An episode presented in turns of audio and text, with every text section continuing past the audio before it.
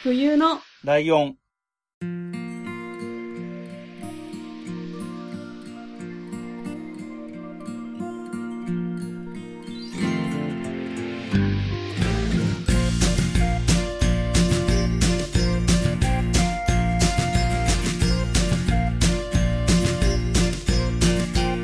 この番組は山梨県出身以外共通点のない二人がそれぞれ好きなことを話す番組です。冬のライオン第219回、椿ライドウです。真冬です。よろしくお願いします。よろしくお願いします。はい。はいえー、怒涛のね、2週連続別々ゲストで、はい。両方まあまあ長尺っていう 回が終わりまして。はい。で、冬のライオンの日常が帰ってきたかなとうん。思っているわけですけど、で、確かに今回が僕のターンなんですよ。はい。でね、ゲストといえばでちょっと思い出したのが、うんえっ、と、前に、レクリエーションポートの武藤さんに来てもらったことがあるんですけど、はいはいはい。で、その時に、えっ、と、ワールド・イン・ザ・ワーズっていう、そっちのね、武藤さんがやってるレクリエーションポートっていう番組の中にあるコーナー、クイズコーナーみたいなのがあって、それをやったんですよね。はいはい。で、それ、真冬さんはね、その時お休みだったから、うん体験してないわけで、で、じゃあそれをやってみようかなって思ったんだけど、普通にやっても面白くないので。ひねりにひねったことをやりますけど、怖っ。はい。とある、うんえー、ジャンルの用語集っていうサイトを見ています、僕は。ほで、その用語の数がすごい少ないので、う。うん。あいうえお50音全部から選ぶとない場合もあるので、あかさたなはまやらわから一つ選んでください。で、一つ選んだら、僕は意味、あの、ワールドインザワーズは言葉を言って意味を説明してくださいなんだけど、うん。今回は意味を言うので、えー言葉が当てられれば何かあげます。怖いはい。で、えっ、と、どんなジャンルの用語かが分かれば正解とします。ほうほうほはい。ということで、あから、赤沙汰な浜やらまでしか書いてないかな行を選んでください。う。かで。か？意外だった。え？そういう意味じゃない？そうそう、合ってる合ってる合ってる。うん。合ってるけど、ああ、そうですね。じゃあ行きますよ。意味の方ね。は説明文の方。うん。えー、人工型ニュータイプのこと、もともとオールドタイプだった人間を人工的にニュータイプ能力をつけさせた。です。はい。えー言葉、この説明の元の言葉は多分わかんないですよね。うん。え？それってどういうこと、どういうことですか？家業の、家業で始まるこ単語？あ、単語ってか用語？のど。れかからが始まるってことですか？そうそうそうそう。ヒントとしては家業で始まるよ。いや、全然意味がわかんないです。全然意味わかんないですよね。これね、えっ、と、僕と世代が近いとか僕と趣味が合う人間はこれだけで答えが分かってると思います。全然。ほえっ、と、じゃあジャンルは？なんか何の用語だと思うっていう話。う。もう一回言ってもらってもいいですか？はいはいはいはい。家業のやつね。えっ、と、人工型ニュータイプのこと。もともとオールドタイプだった人間に人工的にニュータイプ能力をつけさせた。です。いや、なんかアニメっぽいかなとはああいいっすね。うん。もう少し限定できると100点ですね。どういう意味？どん、どんなアニメ？ニュータイプってでもなんか聞いたことあるなと思いました。あー、なるほどね。ガンダムとかエヴァンゲリオンとかなんかそういう感じ？はい。えー、最初の方が正解ですね。ガンダムですね。はあ。なるほど。素晴らしいです。あありがとうございまはいす。。えっ、と、答えっていうかその、言葉は、かで始まる、家業で始まる言葉は、強化人間でした。ほう。はい。はい。でね、まあこんな茶番はいいんですよ、どうでも。は すごい困惑すると思うけど、これ無理やり 付き合わされといて茶番はもうどうでもいいとか言われて。あ。なんだった？んだ。えっと、その、真冬さんも聞いたことがあるニュータイプっていう話をしていこうかなと思いまして、はい。今回がガンダムシリーズの一応最終回にしようと思っております。おー。はい。はい。で、えっ、と、ガンダムの用語なんですよ、ニュータイプって。うんうんうん。なんかうっすら。えっ、と、ちなみに今の、さっきの用語集はですね、えっ、と、ガンダムチャンネルっていうところの用語集っていうのを見てるんですけど、へえ。えーちなみにここにももちろんニュータイプが載ってて、ニュータイプの説明の文章は、えー宇宙生活に適応した新たな人類として、ジオン共和国のジオンズム大君によって考え出されたえー考え出された丸ですね。えうー。本来認識、えー認識力の拡大や宇宙という環境の中でのコミュニケーション手段であった。えーしかしニュータイプ能力を持つ人間たちは、その能力の高さから戦争の道具として扱われているっていうふうに書いてあります。はい。はい。えっ、と、ジオン共和国とかジオンズム大君とか出てきて、うん。もう、真冬さんは忘れてしまったと思いますけれども、えっ、と、シャアとアムロがいるじゃないですか。うん。ジオンズム大君っていうのはシャアのお父さんです。はい。で、えっ、と、連邦とジオンが戦ってたジオンっていうのの、が、広告だったんですけど、うんその前がジオン共和国だったっていう感じですね。ん。まあそんな感じ。で、ニュータイプっていうのの説明が、まあ、趣旨としては、認識力の拡大や宇宙という環境の中でのコミュニケーション手段って書いてあるんですよ。うん。宇宙空間って、えっ、と、空気がないから、音波とか送れないわけじゃないですか。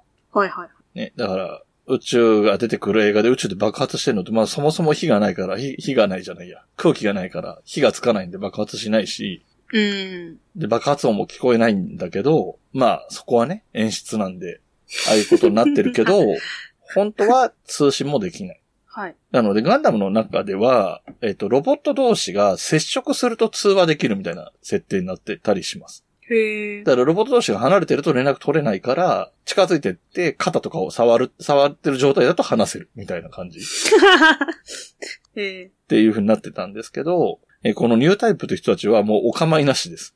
戦ってる最中に普通に会話とかできるし、もうなんならなんかお互いの真相世界みたいのに入った状態で会話したりしてるみたいになってくるので、へえ。で、あと、えっ、と、ガンダムで、うん。えっ、と、アムロがすごい優秀なわけ。最初の頃はガンダムがすごいんだっていう話だったんだけど、途中からアムロの能力が高くてガンダムがついてこれないみたいになってくるぐらいアムロが才能がええ。開花するんだけど、はい。えーそれがさ、だから要するに素人なわけよ。15歳とかの中学生ぐらいの少年が、はい。あの、操作マニュアル見ただけで動かして、いきなり敵と遭遇して敵に勝っちゃったりとかしてるし、敵のエースとか言われる人と互角に渡り合ったりとかしてくから、ちょっと嘘くさくなるじゃないですか。はいはいはい。せっかくリアル路線でやってるガンダムだったんだけど、ちょっと嘘くさいなっていうところで多分手こ入れ的に入れたのが、このニュータイプっていう設定で、これ僕が勝手に思ってるだけですよ。多分、あの、はいはいはい他のガンダムファンが怒るかもしれないですけど、そう。だから、ニュータイプだから、そんなにうまく操縦できたり、敵の動きを読んで撃ったりできるっていうことにしたんだと思ってます、僕は。うーん。でちょっと超能力っぽいところがあるね、先読みするというか、うん。うん、があったり、そのテレパシー的なことができたりとか。あと、専用の、えっ、と、乗り物で専用のアイテムに限って言うと、超能力的なもので動かしたりできます。へえ。すご。そう。だからなんかそういう感じですごい超能力っぽい設定なんだけど、ニュータイプって。はいはい。で、まあそんなわけで、アムロはニュータイプなわけですよ。うーん。え、それってそれになるってことですか？だんだん、あの、気づいたらなってたみたいな感じかな。もともとそうなんだろうけど、その能力が発揮できるようなになってくるのは、まあ、アムロの場合で言うと戦争の環境にいたからこそできたってことかな。あとはまあ、出会った人によるとか。いう感じ。はい。雰囲気的には、その地球人が宇宙空間にその新しい住むところとかを作って宇宙ステーションみたいなものを作って住むようになった時に、はい。地上ってさ、まあ、実際には立体だけどさ、3D だけどさ、うん。地面に立ってる前提じゃん。はい。なんか、なんだろう。階段とかエレベーターを抜かせば、1.5階にいることとかは普通ないわけじゃん。うんうんうん。とか、斜め上に歩くとかは階段とかがなければできないわけじゃん。はい。だけど宇宙空間ってそういうことができるようになっちゃうわけじゃん。ああ、確かに。だから多分そういうなんか環境が変化したっていうのがあって、で、その宇宙空間だと音が聞こえないとかも含めて環境が変化する中で、えー人類が進化してって、で、進化が見えてる人が、あの、現れた人がニュータイプで、進化する前の今の地球人と一緒なのがオールドタイプみたいなイメージかな。え、じゃああれですか？あの、ガンダムって操縦してる間浮いてっちゃったりしないんですか？体。あだからシートベルトみたいので固定してますね。一応。え、じゃあ普通に歩いたりとかできるんですか？えっと、だ、誰が？ガンダムがってこと？人がってガン話。ダム、人人が中で。歩いたりできるのは一応靴底にマグネットみたいのがついてる設定とかになってるはずです。ええー、すご。宇宙空間を宇宙戦艦のホワイトベースで白い木馬ってやつが飛んでる時とかは、うん。宇宙空間にいるわけだから、で、遠心力とかも働いてないから、普通だったら浮いちゃうんだけど、そのマグネットとかで足の裏くっつけてるみたいな設定があるし、廊下みたいなところは一応もちろん無重力だから、はいはなんか手すりみたいなところに棒、あの、取っ手みたいのがあって、それを持つと自動的に体を運んでくれるみたいな機械があって。まあ、エスカレーター的なやつ、動く歩道みたいなやつーの手だけバージョンみたいなやつ。それ持ってれば体が浮くから、もう、その棒が前に進んでくれれば自動的に体が進むみたいな設定にもなってますね。うん。うん。まあそんな環境でニュータイプになっていくというはい。話で、アムロはニュータイプです。そして、えっ、と、一応シャアもニュータイプです。うん。えっ、と、アムロのセリフで、後半のかなり後半の方のセリフで、お前もニュータイプだろうにって言ってるので、多分ニュータイプってことでいいんだと思います。なんか、か、その後のガンダムの後のシリーズとかにもいっぱいニュータイプが出てきた時に、シャアがいまいちニュータイプとしてはいまいちなんだなっていう感じが出てきちゃうので、うん。そう。なんかちょっと残念なんだけど、最初のガンダム好きからすると、ほちょっとなんか三流ニュータイプみたいな感じになっちゃうんだよね。そう。で、えっ、と、シャアの妹のセイラさんっていう人もいて、なんか、金髪のおかっぱみたいな、金髪っていうか、うん。あの人もまあ一応ニュータイプですね。う。うん。で、他にも同じアムロの側にいる人だと未来さんっていう女の人で、目がちっちゃい感じの女の人がいるんだけどその人とかも、まあニュータイプかな。あと、ちびっ子たちがニュータイプかな。うんあの、中に出てくるところで言うと。はいあとは今まで全然話したことがない、敵の方のシャア側のシャリアブルっていうおじさんがいるんだけど、おじさんって言っても実際の設定はすげえ若いんだけど、20代とかなんだけど、白髪で髭生やしてるからもうおじさんにしか見えない人がいるんだけど、しかも落ち着いた喋り方とかで。はいはい。そう、そのシャリアブルって人もニュータイプ。だその人が多分初めて出てくる、あの、じ自然になったっていうかニュータイプとして国に認められたみたいな。い 人としては初めて出てくるのがその人なんだけど、その人は一週か二週でアムロにやられて死んじゃうんだけど。うん。で、えっ、と、問題なのは、えーその敵側、シャアの方に現れるもう一人のニュータイプ、ララーっていう人がいるんですよ。はい。ララーは、今の表記だと、カタカナのラ、ラで、あはちっちゃいあって書くと、多分すぐ検索できると思います。うん。なんかどうやら設定的にはインド系の血筋っぽいかなっていうような見た目をしています。うん。そうなるほど。うん。え、ちなみに画像見た？別に見て。見ました。あ、見たことありますね。うんうん。はい。この人が、そのニュータイプとしての能力がめちゃめちゃ高くて、うん。なんか、えっ、と、若いんだけど、17歳とかなんだけど、はい。そのジオン側、そのシャアの方に、その軍に入れられる前は、設定がいろいろ小説とかアニメとかによって違うんだけど、なんか、娼婦みたいなことをしてたっていう設定が一番有力かなへえ。だから、なんだろう、もう親がいなかったんだと思うんだよね。ちちっちゃい頃とかにも亡くなってるとかで。で、身寄りがない状態のところで、その才能でシャアに拾われて、みたいな感じの女の子、女の人。うんです。ただこの人はもうべらぼうに能力高かったんで、はい。えっ、と、この人の話をすると、いろいろ面白い要素が出てきたり、わけわからんこと言うことになるんだけど、まず、はい乗っている、その、宇宙で戦う時に乗っている飛行機的なものがあるんだけど、丸い飛行機みたいなのがあるんだけど、まず、名前がエルメスって言います。うん。えーこの名前、えーもちろん、高級ブランドのエルメスから、えー文句が出て、プラモデルはエルメスって名前が使えません。ええっ、とね、緑色のすごい丸い、なんかう、ん。飛ばなそうな飛行機なんですけど、まあ宇宙なんで関係ないんですけど、はいはい。これに乗ってて、これ今、エルメス画像見てます？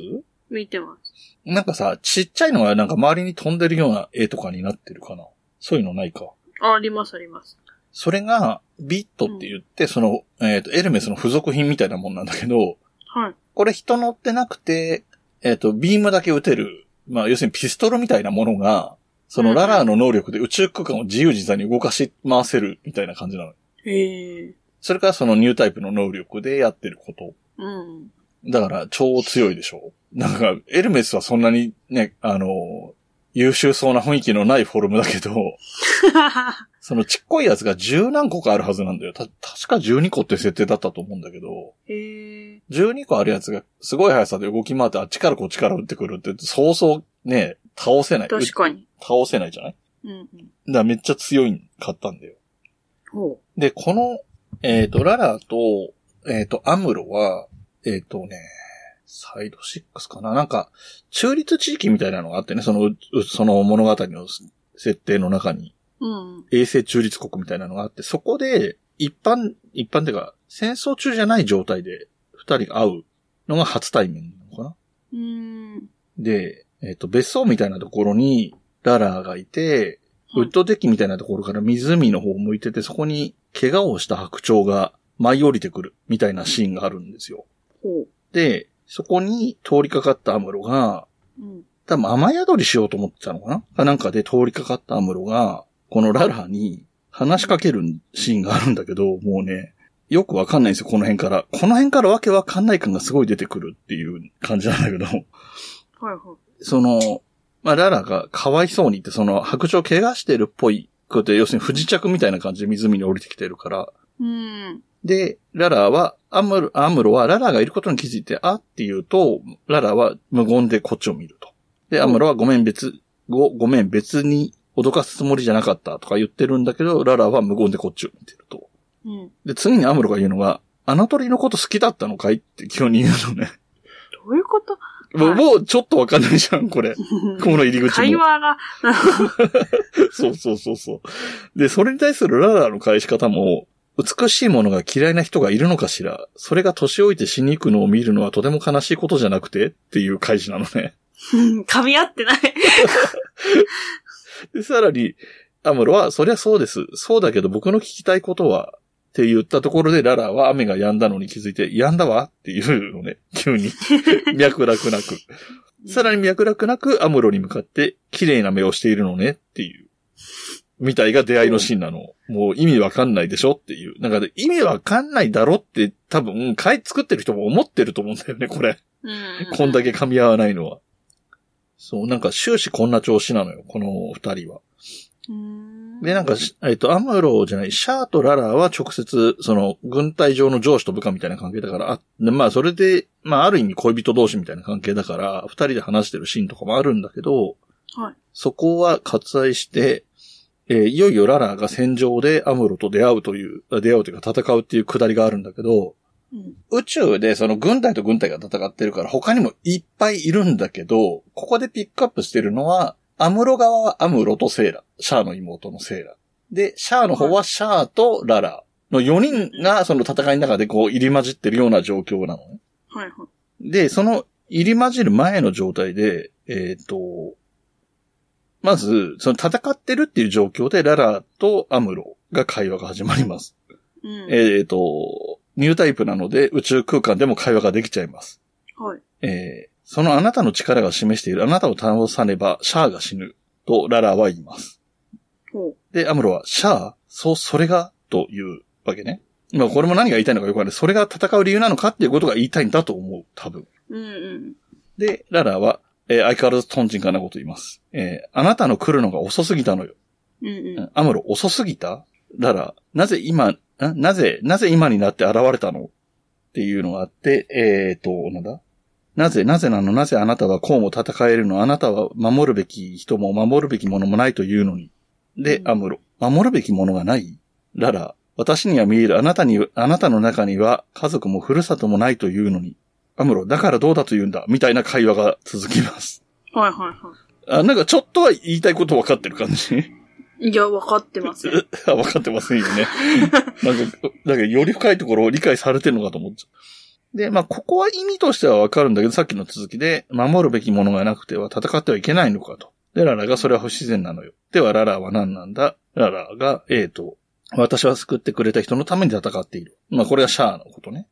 でたったそれだけのためにってアムロが言って、ララはそれは人の生きるための真理よ。まあ、ここはいいとして、で、その後のアムロが、うんではこの僕たちの出会いは何なんだって言い出すわけ。う んで、人は変わっていくのね、私たちと同じように、そうだよ、ララの言う通りだ。アムロは本当に信じて、し、信じるさ、き、君ともこうして分かり合えたんだから、人はいつか時間さえ支配できること、あ支配することができるさ。ああ、アムロ、時が見える。みたいな、もう意味がわかんない感じになわかっちゃうわけですよ。り合える？そう、なんか、二人はなんか知らんけど、お互いが分かり合えたらしいのよ。この今のわけのわかんない会話で。なるほど。で、話。二人が分かり合えたんだから、みんな、こう分かり、みんなも分かり合えるだろうし、最終的には、えー、時間さえ支配できるって言ったら、ララはもうすでに、あ、時が見えると言っているっていうね。ほう。もう何のこと言ってんだか全然分かりません。ええってな感じで、この後にシャアが、えっ、と、割って入って、ララ、奴とのザレ言はやめろとか言って切りかかってきて、みたいな展開になって、うん。で、そこにさらにセーラも割って入ってきたときに、セーラ、あ、じゃあシャアからするとそのセーラが割って入ってきたのセーラって分かってなくて、邪魔だから切り捨てようとするわけ。その飛行機、セーラが乗ってる飛行機を。うんうんそれをララが、その、シャアとセーラが兄弟だっていうことをそのニュータイプ的な能力で理解していて、シャアを止めるのよ。いけません。大佐とか言って止めるんだけど、うん。うんで、それで気づいて、気づいてか言われて止まった時にそのコックピットにいるセーラが見えて、ああ、セイラ妹だったんだって気づくみたいなところがあって、うん。うん。で、そこで躊躇してる隙にガンダムに片腕切られちゃって、で、とどめを刺されそうなところを今度はララがそのエルメスって緑のでかいやつではいはい。割って入ってアムロに殺されちゃうの、ララが。うんシャアの身代わりになって死ぬみたいな感じなんだけど。はいはい。まあ、こんな感じで、えっ、と、わけのわかんない会話をして、なんとなくこの人たちすごいなって思わせて消えていった人の話でした。へえ。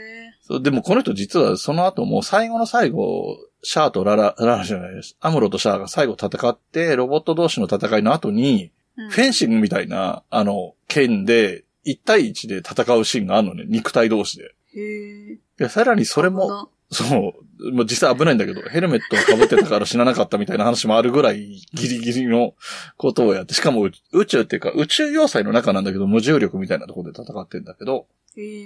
で、それぞれがまた、その戦いは決着がつかずに分かれて、はい引き。分けみたいになって分かれた後に、えっ、と、アムロもそのさっきのテレパシーみたいな、よくわかんない超能力みたいなやつで、うん。みんなが危険な状態だから、逃げ出す手はずを取るのね。戦争的には勝てるんだけど、自分たちが乗ってきた戦艦はもうダメになっちゃったの。沈んじゃったっていう言い方よくするけど。うん。だからもう逃げ出す脱出装置みたいなのを準備しないと、みんな死んじゃうよみたいなアドバイスを仲間たちにテレパシーで送って、で、みんながそれを聞いて逃げ出すんだけど、アムロはみんなを送り出した後もまだ帰ってきてないっていう状態なんだけど、うん。まあどうにかこうにか、後からみんながいないんだ、アムロがいないぞってなってるところに、まあアムロも帰ってくるんだけど、帰ってくるときに死んだララーと会話してんだよね。ほう。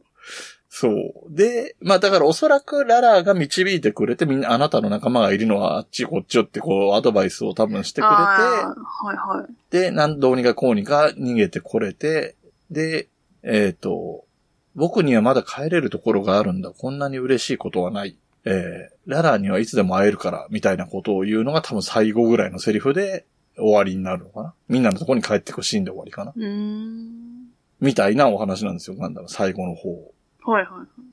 だからこのニュータイプっていうのが出てきた、その超能力的なのが出てきたっていうのが多分当時はそこが受けたはずなのよ。うん。なんか戦争で、あ、敵と悪、あ、敵と悪じゃないや。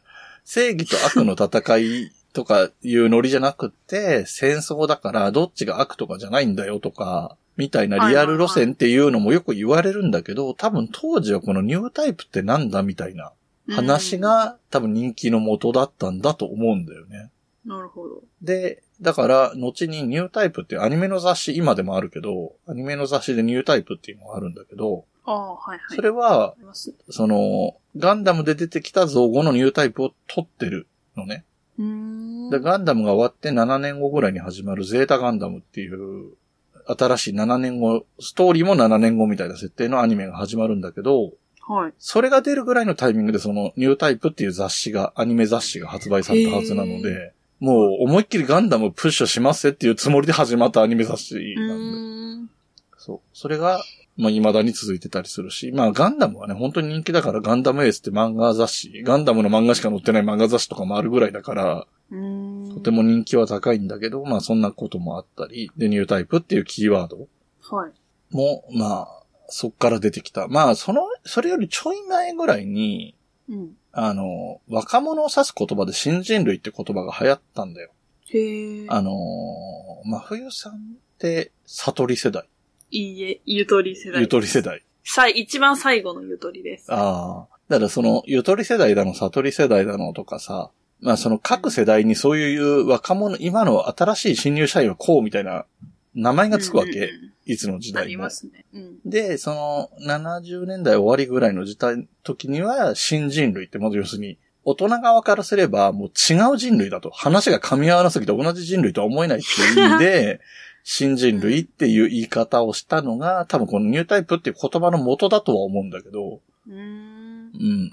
まあでも結果的にはそういうことなんだよね。その新しいジェネレーションになったっていう話確かに。うんなんですよねっていうところが、うんまあ結構僕の解釈も入ってるけど、大体そんなに大きくはずれてないかなとは思うんだけど。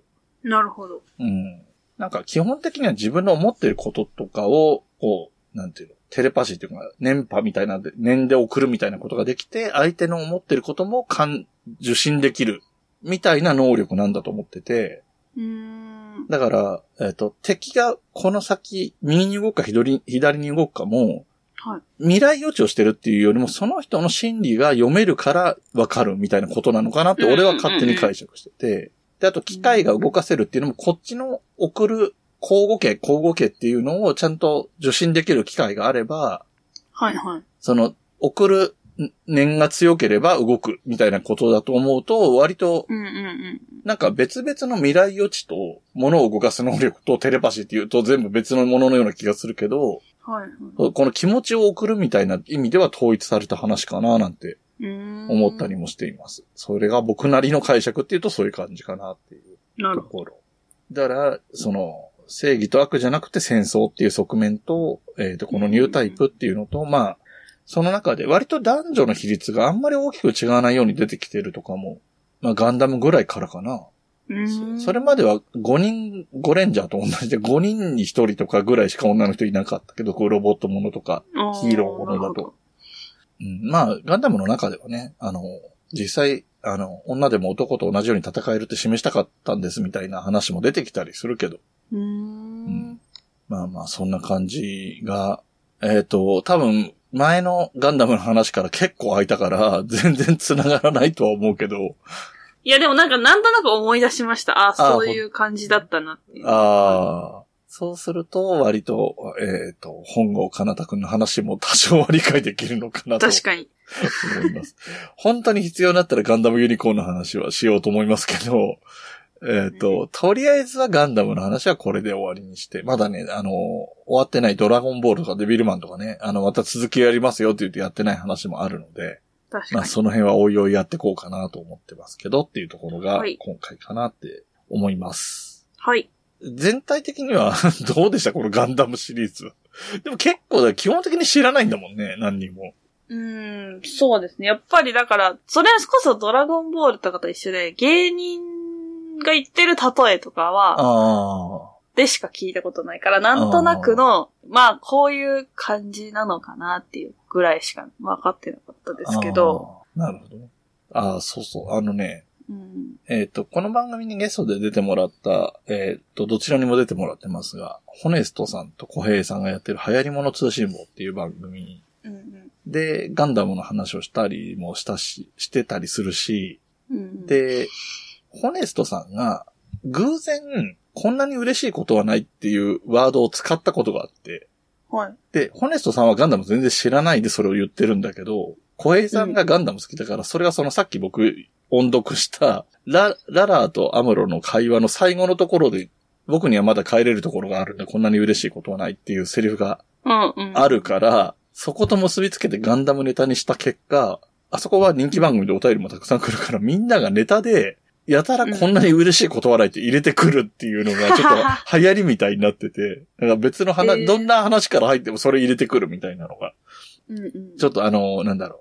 お笑い芸人さんのラジオ番組とかでよくあるじゃん、その、あこのワード入れとくと。受けるな、みたいなやつ。そんな感じの扱いに今なってるのがこんなに嬉しいことはないだったりするよっていうのも、ついでなんでね、入れとこうかなと思いました。はい。えー、ということで、ガンダムシリーズは一旦、一旦とか一応おしまい。はい。あの、他のシリーズとかの話もしてほしいなっていう人はお便りで言ってくれれば考えます。ぜひ。はい。ということで、お便りの宛先はもう言わなくなっちゃってますけれども、冬のライオンで検索してもらって番組サイトうん。を見てもらうとお便りフォームのアアクセスができるようになってるし、えー、同じく冬のライオンで検索してもらうと、ツイッターがね、ツイッター X、X のアカウントがあって、えーそこにもね、あの、自己紹介的なところに、えー、ホームページじゃないや、うんうん。メールアドレスはあると思いますので、ス。はい。そちらからメールを送っていただければと思います。はーい。えー、その他ね、えっ、と、お便りテーマも、えっ、と、もうなんだかんだで今10個ぐらい多分あると思うんですけど、えっと、もろもろ受け付けておりますので、はい。えっ、と、僕が最後に作ったね、えっ、と、押してるやつは、えっ、と、それが今のってやつですね。うんうん。まあ、ベタパターンはそれが今の妻です。それが今の夫です。まあ、そうじゃなくてもね、はい。それが今の彼氏ですとかでも全然いいので、うん。ちょっと、えっ、と、そ、そことくっつくんだっていう意外性のあるエピソードみたいなのがあれば、まあむ、ず。えまあ意外とは言わないまでもなんか仲悪かったとか、第一印象悪かったみたいなエピソードから入ればね、それと結婚したのかってなると、まあ、うわーってなるからいいいんじゃないかなと思うんですけど、はい。えー、お便りをお待ちしておりますと。はい。えっと、それから、えっ、と、これ配信が9月にも入っておりますので、えっ、と、一旦ですね、えー、冬来カフェツアーの応募の方は締め切っております。応募いただいた方、えー応募していただいた方ありがとうございました。ありがとうございます。えー、前回と同様か、それより少し大きいぐらいの規模でまたできそうな感じがしてます。ありがとうございます。ありがとうございます。えー今回ね、えー見送られた方も多分わかんないけど、全体的に問題が起こらなければ、えー来年も再来年もやっていきたいとは思ってますので、またの機会にぜひお願いします。あと、はい。えー冬来カフェはね、あのーこのぐらいの時期、秋口からは、ほぼほぼ毎週やってたりすると思うので、そちらに行ってもいただいてもいいかなと思います。はい。はい。ということで、えっ、と、冬来カフェ及び風林堂の今後のスケジュールは、真冬さんの方からお願いします。えーっと、冬来カフェは、うん。9月の土日は全部やります。祝日も含めて土日祝。うん、うん。全部、えっ、と、金川の森公園っていうところで。